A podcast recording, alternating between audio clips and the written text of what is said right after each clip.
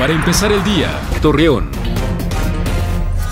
Muy buenos días, jueves 19 de septiembre le presentamos la información para empezar el día.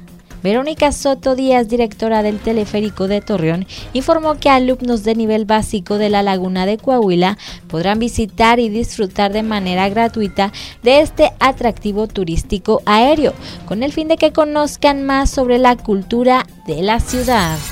Habitantes de la colonia Provitec de Torreón realizaron una manifestación debido a que no cuentan con drenaje pluvial desde hace tiempo, lo que ha generado daños en su sector.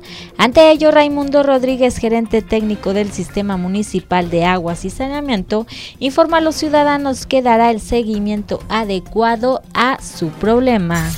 Hoy se conmemora el Día Nacional de Protección Civil y en esta fecha se reconoce esta labor que desarrollan estas personas arriesgando y dedicando su vida para salvaguardar a la ciudadanía en caso de algún desastre o accidente. Acompáñenos con toda la información dos minutos antes de las 9 de la noche por Mega Noticias. Para empezar el día, Torreón.